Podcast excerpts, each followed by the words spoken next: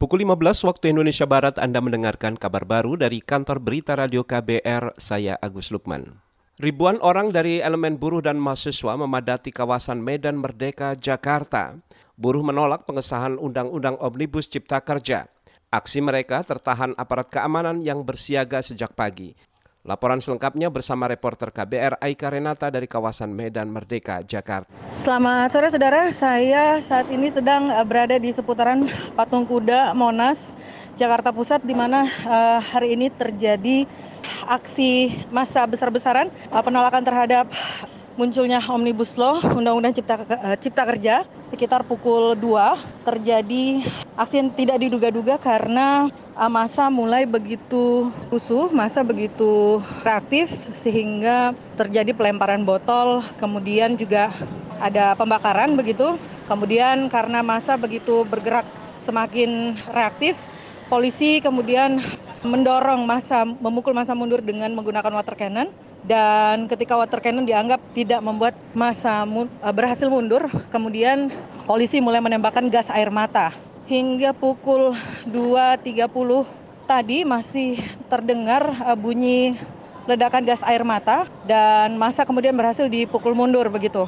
Demikian laporan singkat dari Patung Kuda uh, Monas Jakarta Pusat. Saya Aika Renata melaporkan. Kita menuju Jawa Tengah, saudara. Ratusan orang demonstran di kota Semarang yang melakukan aksi demonstrasi menolak Omnibus Cipta Kerja mendapat tindakan represif dari aparat kepolisian.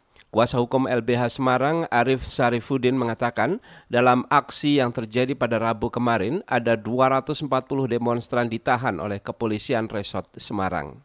Tim kuasa hukum sudah mengupayakan semaksimal mungkin ya. Teman-teman tim kuasa hukum itu datang ke Polres ratusan yang dibebaskan dari Polres, dari Polres Tabes Kota Semarang mereka ini ya beragam. Ada yang dari mahasiswa ada pelajar ada pekerja juga mereka dibebaskan. Update terakhir minimal itu masih ada 10 orang yang ada di Polres. Kita tim advokasi kebebasan berpendapat masih membuka hotline. Kuasa hukum LBH Semarang Arif Sarifudin menambahkan tim advokasi kebebasan berpendapat sebelumnya juga telah mendapat laporan dan surat kuasa dari orang tua korban untuk mencari tahu keberadaan keluarga yang ditahan oleh kepolisian. Selain itu, aparat juga sempat menghalangi tim kuasa hukum untuk mendampingi demonstran. Saat ini LBH Semarang masih membuka hotline untuk pencarian orang hilang pasca unjuk rasa menolak Omnibus Cipta Kerja di Semarang. Kita menuju ke mancanegara. Senator Kamala Harris yang menjadi calon wakil presiden Amerika Serikat dari Partai Demokrat dianggap memenangkan debat perdana calon wakil presiden Amerika atas pesaingnya Mike Pence dari Partai Republik. Survei dari CNN yang melibatkan lembaga riset SSRS menyebut mayoritas warga Amerika mengatakan Harris memberikan penampilan terbaik ketika menjawab pertanyaan moderator dan merespon pernyataan lawannya Mike Pence.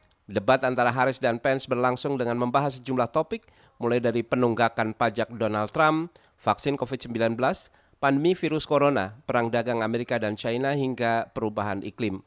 Debat juga mendapat perhatian dari Joe Biden dan Donald Trump yang merupakan calon presiden masing-masing dari Partai Demokrat dan Partai Republik.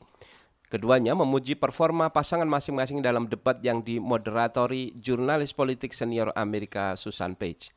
Demikian kabar baru dari KBR, saya Agus Lukman.